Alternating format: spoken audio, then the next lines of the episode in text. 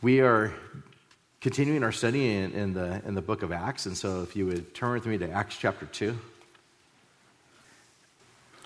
Throughout the history of this world, we've seen the Lord work in just incredible ways, recorded for us in Scripture, of ways in which the Lord has worked, just mighty ways of creation, and you see the Spirit of the Lord hovering over the waters and the power of our God as He speaks things into creation, the rejoicing of the angels as they see these things take place. We watch grace being poured out on Adam and Eve. We see that a promise of a Savior, one that would come from the woman that would crush the serpent's head, this promise that's given, and then we see promise after promise after promise of God saying, this is what I'm going to do. I'm going to make covenants with you. I'm going to make promises with you. And here are the things that I am going to do. Here are the things that I am going to accomplish. And this is what I'm going to do. And he just does things in such a way that we know that it's all, whether it be Abraham and him having a son and something that nobody ever thought would have actually happened. And yet, when they're way beyond the years of having kids, that's what God does. We see the way that He worked through Noah and the judgment that came upon the earth and the promises that were given. And you can go all through Scripture and you're going to find promises, covenants, God working, God reaching out, God doing miraculous things. In Acts chapter 2, we find that. In Acts chapter 2, we find what is known as Pentecost occurring. When I think of this world and I think of all that is occurring in this world, you could go across the globe and you can see what's occurring in places like Europe, where the church is so far from what it was during the time of the Reformation. And you go to areas like Scotland or Germany or places like Switzerland or France or places like the Netherlands, Holland, England, and you will find it to be these areas that were once like the place in which missionaries were going forth like crazy, and books were being written, and seminaries were being opened, and the church was flourishing. Many of those churches today are just simply empty. You look at and see what takes place in other areas in which the gospel continues to go forth, and the church is growing and spreading, and we see the Lord doing just incredible things in different pockets of this world. And we pray for that.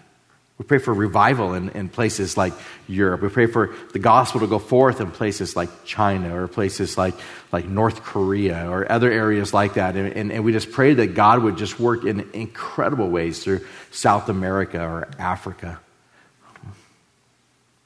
But we pray that the Lord would work in our land here, in our country. We can find during times of elections and other times where polls are taken that we've become more and more the minority here in our country. Granted, there's a lot of people that have similar views. It's just it's not what it was. There's a change that has occurred. We pray for a revival in our country from coast to coast. We pray for a revival in our state, that God would change the hearts of those within our state, being in a state which is one in which would have some of the very most liberal views of sin and the way that it should be approached. But then coming down to our church, we pray that God would cause revival in our church, don't we? Pray that God would create such a passion for the gospel and such a hunger for His word, and that we as a church would be using the gifts that he's given us to truly build each other up, stirring up the gifts that are within us for the building up or the edification of the entire body. I thank the Lord for things like what Trevor desires to do with the young adults ministry here on next Sunday, and I pray the gospel would go forward in just a powerful way. I love what's taking place with ministering to homeless people coming up, and you'll have the opportunity to serve there. I love seeing outreaches take place, whether it be to Haiti or to Utah or to Colorado City or Asia or Africa or wherever it is that God calls us to. But I pray that it would be more, that there would be such a passion for the gospel, such a love for one another, that we're caring for one another and loving one another and ministering to each other's needs and holding each other accountable and encouraging one another in the word and learning to think more biblically. I pray that the kids are raised up to just have a gigantic view of who God is and a love for the gospel. But we pray for even within our own hearts, don't we? God, cause me to hate sin and cause me to love righteousness and cause me to be a light here in this land and cause me to walk in a way that's pleasing to you in every area of my life. And we want revival in our own lives, that it might affect our marriages, that it might affect our families, that it might affect everything that's around us. We pray for that.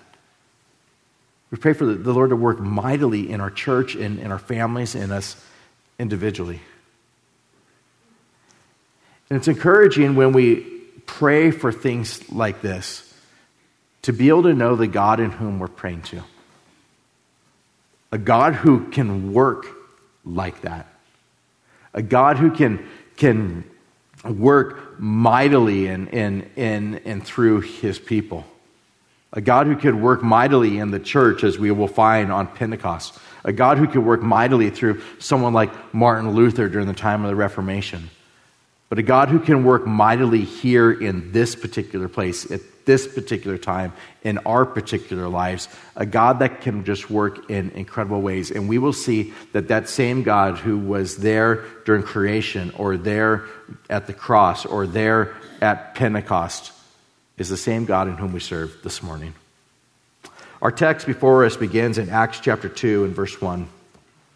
When the day of Pentecost had fully come, they were all with one accord in one place. And suddenly there came a sound from heaven as of a rushing mighty wind, and it filled the whole house where they were sitting. Then there appeared to them divided tongues as of fire, and one sat upon each of them. And they were all filled with the Holy Spirit and began to speak with other tongues as the Spirit gave them utterance. And there were dwelling in Jerusalem Jews, devout men from every nation under heaven. And when this sound occurred, the multitude came together and were confused, because everyone heard them speak in his own language. Then they were all amazed and marveled, saying to one another, "Look, are not all these who speak Galileans? And how is it that we hear each in our own language in which we were born? Parthians and Medes and Elamites and those dwelling in Mesopotamia and Judea and Cappadocia and Pontus and Asia, Phrygia and Pamphylia and Egypt and parts of Libya joining Cyrene, visitors from Rome, both Jews and proselytes, Cretans and Arabs. We hear them speaking in our own tongues the wonderful works of God." So they were all amazed and perplexed, saying to one another, "Whatever could this mean?" Others mocking said, "They are full of new wine." We see this day of Pentecost. And it says this day had fully come. Pentecost refers specifically to 50 days. 50 days past the Passover. That's what Pentecost means. The believers are all together there in great unity amongst them all. But we find that this particular day, Pentecost, was something that was looked forward to come. The day had fully come. The day of Pentecost had fully come. It had been looked forward to throughout all of the Old Testament.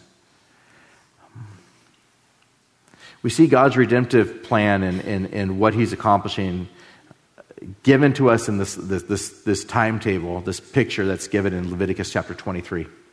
It's interesting when you start thinking about how God operates and how he works and how his Holy Spirit gives life when he breathes into man, and then you continue to watch what he's doing throughout time, and he gives us these pictures and he tells us, here's things that are going to occur. And in Leviticus 23, we see that. We see God tell us in Leviticus chapter 23 that there's to be these three festivals that are to occur. And the first one is Passover.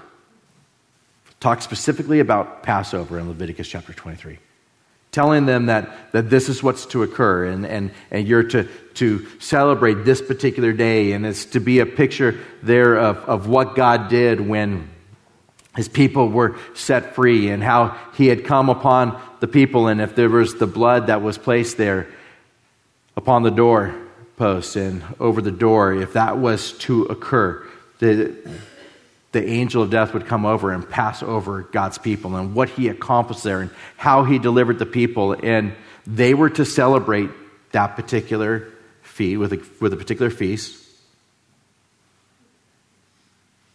But it was all pointing to Christ. That Passover lamb, the way in which the lamb was to be prepared, the kind of lamb that was to be picked, was all pointing to Christ. In 1 Corinthians 5, it says, "Therefore purge out the old leaven, that you may be a new lump, since you truly are unleavened. For indeed Christ, our Passover, was sacrificed for us." Specifically referring to Christ, he is our Passover. Or John the Baptist, when he sees Jesus coming, saying, "Behold, the Lamb of God who takes away the sins of the world." And we know that Passover is looking to the cross and what was going to take place on the cross. And that's given to us in Leviticus 23. But also in Leviticus 23, there's a second feast, and that's the Feast of Unleavened Bread. And that's to be celebrated on the Sunday after Passover. And so there's this feast that would occur on that Sunday. And it was during this feast that they would offer their first fruits from the grain harvest. And they celebrated the first fruits. We think of the first fruits that are given and them giving of their very best, or the first fruits given of something that this is the first that's going to be given back to the Lord. It's given to him, but it's the first fruits of many that are going to follow. And so you start looking at it, Passover. It's pointing to Christ and what he was going to do upon the cross. This feast of unleavened bread that's given in Leviticus chapter 23 is ultimately looking to the resurrection of what would occur on that Sunday after Christ's death. We read in 1 Corinthians 15, but now, in verse 20, now Christ is risen from the dead. He's become the first fruits of those who have fallen asleep. The first fruits. He rose again from the dead. He is the first fruits of those who have fallen asleep. For since by man came death, by man also came the resurrection of the dead. For as in Adam all die, even so in Christ all shall be made alive. But each one in his own order. Christ, the first fruits. Afterward, those who are Christ at his coming. He is the resurrection. He rose again from the dead. He is the first fruits of that which is to follow. Now you think of Leviticus 23 and God commanding to do the Passover. And then after that, you're going to do this feast of unleavened bread, and this is what you're going to do. It'll be celebrating the first fruits. This is what you're to do next. And then 50 days after that, there'll be a third feast, the Feast of Pentecost, the Feast of First Fruits. The Feast of First Fruits were those in which the priests would wave the sheaf of grain before the Lord. But on Pentecost, they would present 2 loaves. The loaves were to have leaven in them. Why? Well, you have 2 loaves that are given, and the leaven, which frequently would represent sin, represents the church. The church is there, and even we find that you have two loaves here of what they would say is Jew and Gentile together. In 1 Corinthians 10:17, it says, "For we, though many, are one bread and one body, for we all partake in that one bread." And Leviticus 23 was pointing to that. Leviticus 23 and verse 16, it says, "Count 50 days to the day after the seventh Sabbath, then you shall offer a new grain offering to the Lord. You shall bring from your dwellings 2 wave loaves, 2/10 of an ephah. They shall be of fine flour, and they shall be baked with leaven. They are the first fruits to the Lord. And you shall offer with the bread 7 lambs of the first year without blemish, 1 young bull, 2 rams, and they shall be as a burnt offering to the Lord with their grain offering and their drink offerings and offerings made by fire for a sweet aroma to the Lord." Do this. This is the third feast, and it will be a sweet aroma to the Lord. And so what's taking place now is that you have people coming from all over the region, Jews that are coming back to Jerusalem 50 days after Passover, and they are coming for this particular feast. But that feast is looking forward to Pentecost and the Holy Spirit. It's looking forward to these 2 loaves and what God's going to do within the church.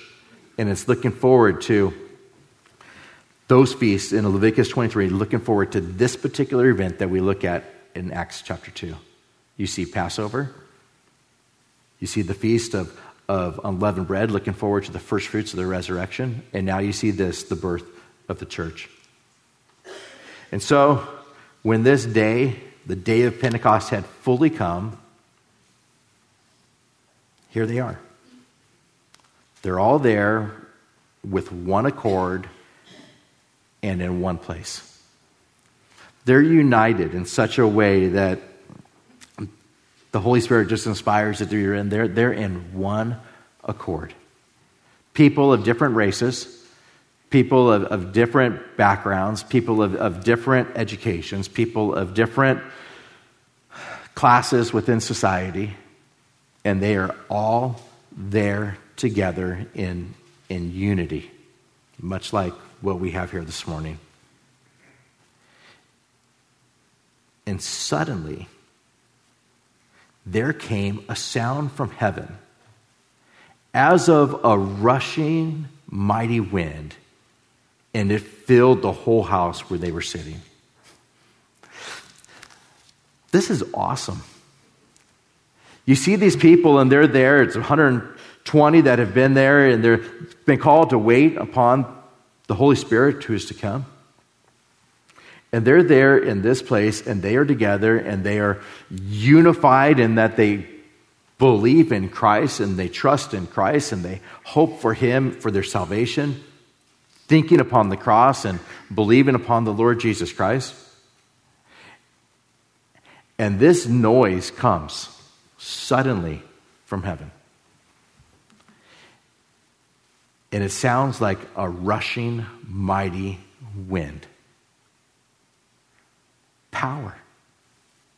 This is God saying on this particular day, the day in which you have been celebrating since Leviticus 23, I'm going to do something right now, and that is going to be the beginning of the church and the Holy Spirit given to the church. And there is this noise that occurs, like the sound of a rushing mighty wind. It doesn't say that there is a wind there, like a rushing mighty wind there, but there is the sound of it, and it's not that it's exactly like that, but it's like that.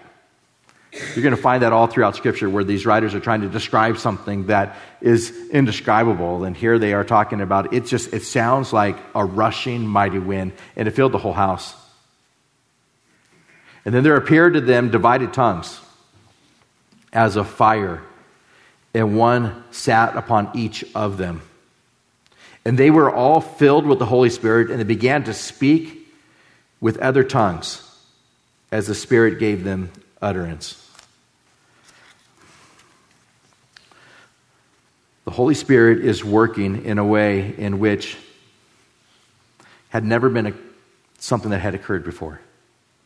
He's going to speak through these people, and they are going to start speaking in these tongues, in which is in all different kinds of languages. This particular day and the way in which the Holy Spirit is going to be working is something that was foreshadowed in Scripture. You see it in Ezekiel 36, where God says, I'll give you a new heart and I'll put a new spirit within you. I'll take the heart of stone out of your flesh and give you a heart of flesh. And I'll put my spirit within you and cause you to walk in my statutes, and you will keep my judgments and do them. I'm going to do this. I am going to give you the Holy Spirit, and he is going to do this work in your heart. You see it in Jeremiah 31 also, where he says, I'm going to write these things on your hearts. I'll be your God. You're going to be my people. You'll know me.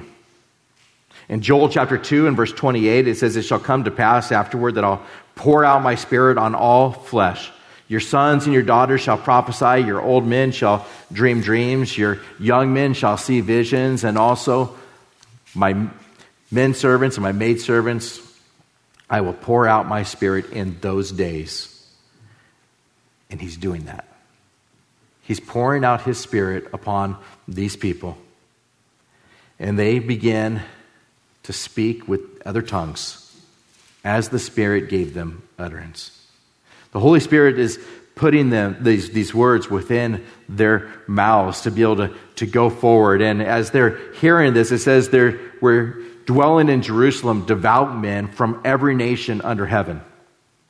And when this sound occurred, the multitude came together. So they hear this sound, and people start coming as they hear the sound. People from all different nations, devout Jews that have come more than likely for Pentecost, but people coming from all over, and they see what's occurring. And when this sound occurred, the multitude came together and were confused because everyone heard them speak in his own language. Radical work of God.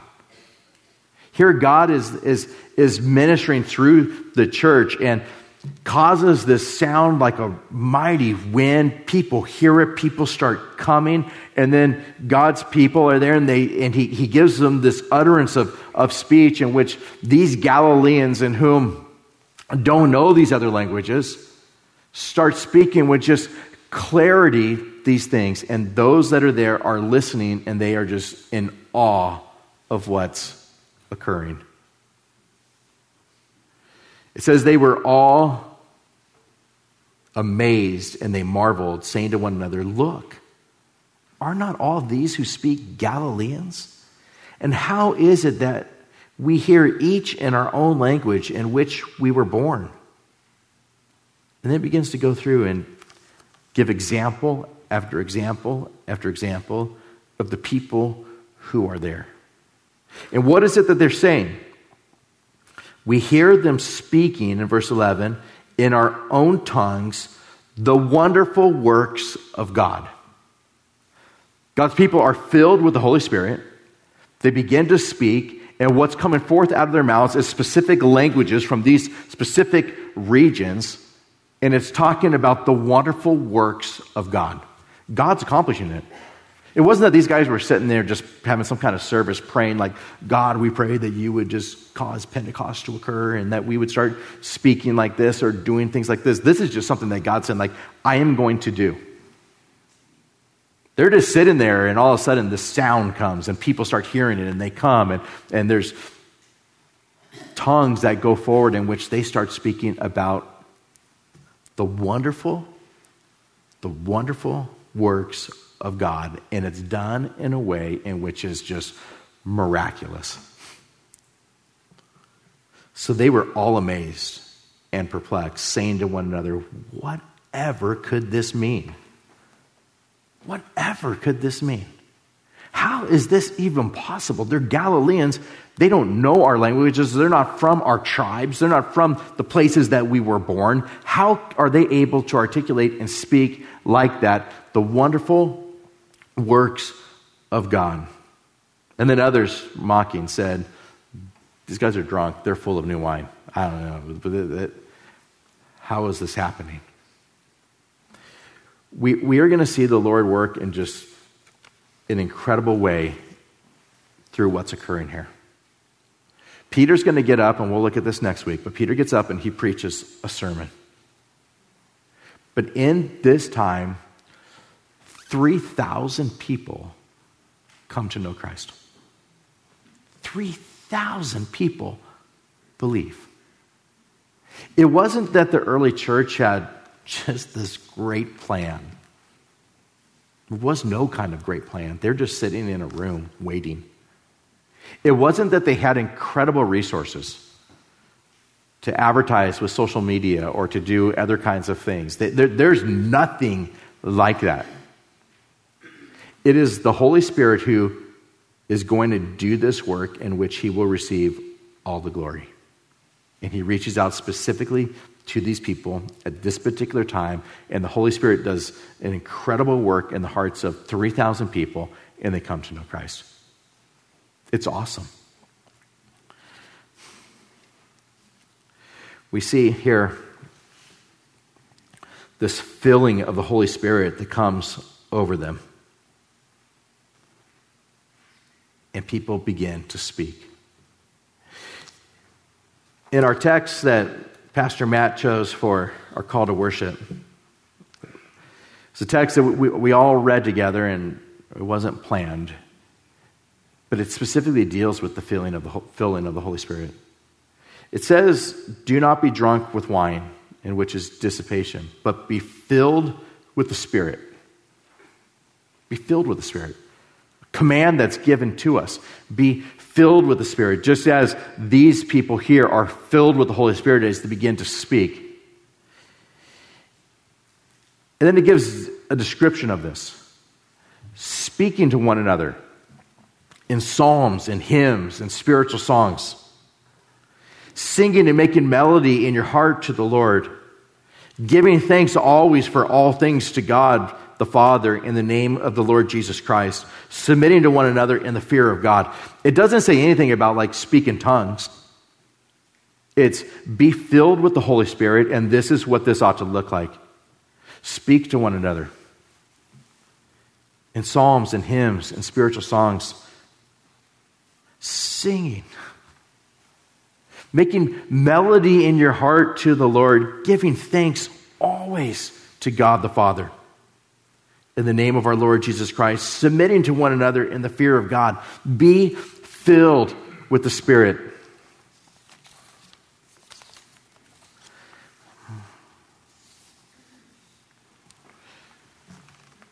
Over my life, I've been to a lot of different countries, some of them dozens and dozens of times. Places like South Sudan, Uganda, China, Vietnam, Indonesia, Burma, Pakistan, Romania. But there's certain countries that I've always wanted to go to. They were some of the most closed countries. One of the countries that I've always wanted to go to is Iran. Just wanted to go there. It's one of the most closed countries that you can think of as far as the opportunity to proclaim the gospel in a place like that. And I've always thought, I wonder what the church is like in Iran. Well, what is it like to be a Christian in Iran? And we have members of our church here who are from Iran, converted to Christianity. But what's it like there? I read in Fox News about 2 weeks ago, an article. And the article came on front page of Fox News, and it said, underground church movement grows in Iran despite regime's efforts. Immediately got my attention. So I began to read it, and it's, despite the Iranian regime's best efforts to stop the spread of Christianity, a large underground church movement is growing. hundreds of Iranian citizens have been converting to Christianity, and many are being baptized in large ceremonies in underground churches held in private homes across the country. This month, one particular Christian ministry estimated that 200 Iranians and Afghans were secretly baptized in a service just across the Iranian border. It's an astronomical increase, one person said, which has been involved in Iran's underground church movement for more than 2 decades. It's been predominantly young people. We call it an awakening. From there, the article goes on to say that it's estimated that over the next 3 years, that the number of Christians in Iran will spread to over 7 million. That's just based on their estimations right now, not based on a God who can cause the sound of a rushing wind to fill a house and just radically change hearts. You think of one of the most closed countries in the world, and it says there is an awakening taking place. The article said that it started at 9/11. Here they're doing one of the worst things imaginable to our country. But the young people are going to see that, and God's going to use that to draw them unto himself. A network of underground churches throughout Iran, and it's spreading like wildfire. Awesome. Absolutely awesome. The same God in whom has worked throughout history and worked at Pentecost is working currently in a place like Iran. I can only imagine what's occurring in places like North Korea right now. The South Koreans sending tracts and balloons and having them pop over North Korea. The gospel going forward in a land like that in which you could be put to death. You see what's occurring in China with just millions upon millions upon millions of people coming to know Christ, even though the great majority of the church is underground and people are persecuted for their faith.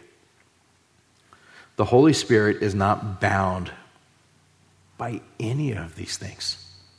The Holy Spirit has the ability to work in such ways that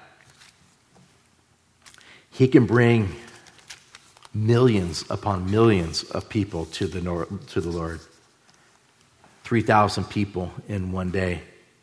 It's interesting when you look at our text here. It says, they were all amazed and marveled, saying to one another, "Look, are not all these who speak Galileans? And how is it that we hear?" When you look at this, from here it goes on to say a list of people, Parthians and Medes and Elamites, those dwelling in Mesopotamia. Those particular people that it's referring to right there, the Parthians, that's modern Iran. That is where that is. Those Medes are those that are part of what would be the Persians in Daniel's time, also the Parthian Empire, and the Elamites are those that lived in the southwestern part of Iran. How radical is that? You read it here as far as in Acts chapter 2 at Pentecost, the first 3 groups that are mentioned are those that live in Iran, an area that's largely closed to the gospel today, but in which the Holy Spirit today is also working in a mighty way. I read from Open Doors an article that was given of a man in Iran named Ali. He says this, "My name is Ali. Many years ago, I suffered from mental health issues. Nothing helped me to solve my problems. My condition steadily worsened. I felt a severe emptiness and loneliness inside myself. One day I was riding in a car on the street and began yelling at every girl I saw along the way. The driver was a cheerful young man and began talking to me. He asked what I was doing. I laughed and replied that it was fun. A few years ago, I was like you, he told me, but I've since experienced such a peace inside myself, which has filled all the gaps for me. As soon as he said that, I felt that he was the first person who knew what I really needed. While I didn't usually trust people, I trusted him and told him about my whole life and all the sins I had committed. I replied that my only problem was separation, or he replied that my only problem was separation from God, the one true God. He talked to me about Jesus Christ, and I listened. When I got out of the car, he wrote the names of some Christian satellite channels on a paper and told me that I could watch them instead of drinking or going to parties. At first, I did not take it seriously, and I did not think that it would be effective. But one day, I tried it, and after watching one of the programs, my mind was changed, and I started to consistently watch these channels. And then from there, he said he became a Christian. Here's a taxi driver. A taxi driver that is filled with the Spirit. A taxi driver driving in Iran, filled with the Spirit, joy that this man had never seen before, and willing to proclaim the gospel and point this young man, to Christ. This was decades ago. And this man's been a part of leading the underground church in Iran. Walking in the Spirit, filled with the Spirit, knowing that God is able to work in absolutely incredible ways for his kingdom and for his glory. The same God of Pentecost is the same God in whom we serve here this morning. He's able to do those things. You may be here this morning and be thinking of your own life and the need for revival in your life. But for you, it seems impossible. Please know that with God, all things are possible. All things are possible. You see, God caused this sound of a mighty wind to come into that particular room and to fill it. 3,000 people coming to know Christ. John chapter 3 and verse 6, it says, that which is born of the flesh is flesh. And that which is born of the Spirit is spirit. Do not marvel that I say to you, you must be born again, as Jesus speaks to Nicodemus. The wind blows where it wishes, and you hear the sound of it, but you cannot tell where it comes from or where it goes. So is everyone who is born of the Spirit. The wind blows where it wishes. You can hear the sound of it, but you can't tell where it comes from or where it goes. So is everyone who is born of the Spirit. The Lord can cause his Holy Spirit to cause such revival in your life. The Holy Spirit can cause you to shine so brightly. Being filled with the Holy Spirit and speaking to one another in songs and hymns and spiritual songs, giving thanks for all things. The Lord working in you to proclaim the works of God. The way in which we speak, the way in which we proclaim the good news, the way in which we have peace in the midst of incredible trials. Being filled with the Spirit to speak these things, the Lord can use again to save one individual named Ali, or 3,000 people at one time. He is able to do that. I pray that as a result of our text this morning, that you would find yourself just having great confidence in our God. Not putting him in some box as if he's not able to work out of that today. He is.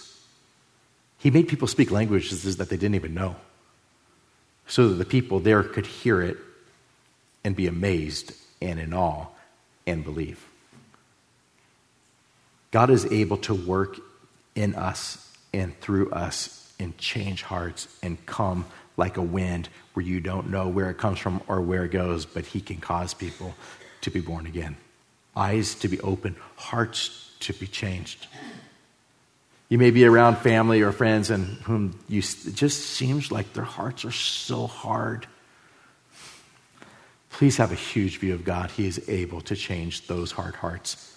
If he wasn't, this room would be empty. What a God we serve. What a way he has worked with order. Passover, the Feast of Unleavened Bread, the Feast of Pentecost, declared in Leviticus, coming to fruition in Acts chapter 2. And what a way he works to this day. The same God, yesterday, today, and forever. Let's pray to him. Lord Jesus, we thank you for the way in which your Holy Spirit has worked so mightily in the church. Jews and Gentiles coming together, shining so brightly for you and for your kingdom as a result of our hearts being changed and our sins being removed and the Holy Spirit given to us. We thank you that you gave us a picture of Pentecost, a picture of the Holy Spirit, a picture of you working even from the very beginning of Scripture. Pictures given, foreshadowed, coming to fulfillment in Acts chapter 2. But giving us so much confidence that you, Lord, are able to continue that work which you began, and you're able to move and change and work in people's hearts, even to this day. I pray that you would do that, Lord. I pray that you would work in our hearts, that our confidence of you would be so great that if even the inclination is in our heart that I can't share the gospel with that person because I'll just be ridiculed, or I don't know why I should share the gospel with that person because there's no way they'd ever come to know Christ. May we share the gospel with them, having the confidence that you're able to work just as you did in Acts chapter 2.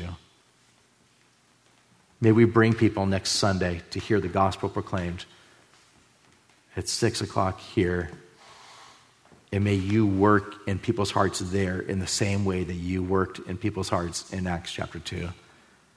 Thank you for working in our hearts, Lord. Thank you that this room is not empty. Thank you that you blew within our hearts in such a way of causing us to be born again through faith in you. Lord, I know that there could be people here right now that don't know you. They haven't yet trusted in you for their salvation. They're still trusting in their own works and not trusting that you fulfilled all righteousness and you died on the cross for our sins, that whoever would believe in you wouldn't perish but have everlasting life. May today be the day in which they put all their hope, all their faith, all their trust in you. May today be the day of salvation for them. I pray that there won't be one person that leaves these doors on this morning without knowing you. May you now be exalted through the praises of your people, we pray. In Jesus' name, amen.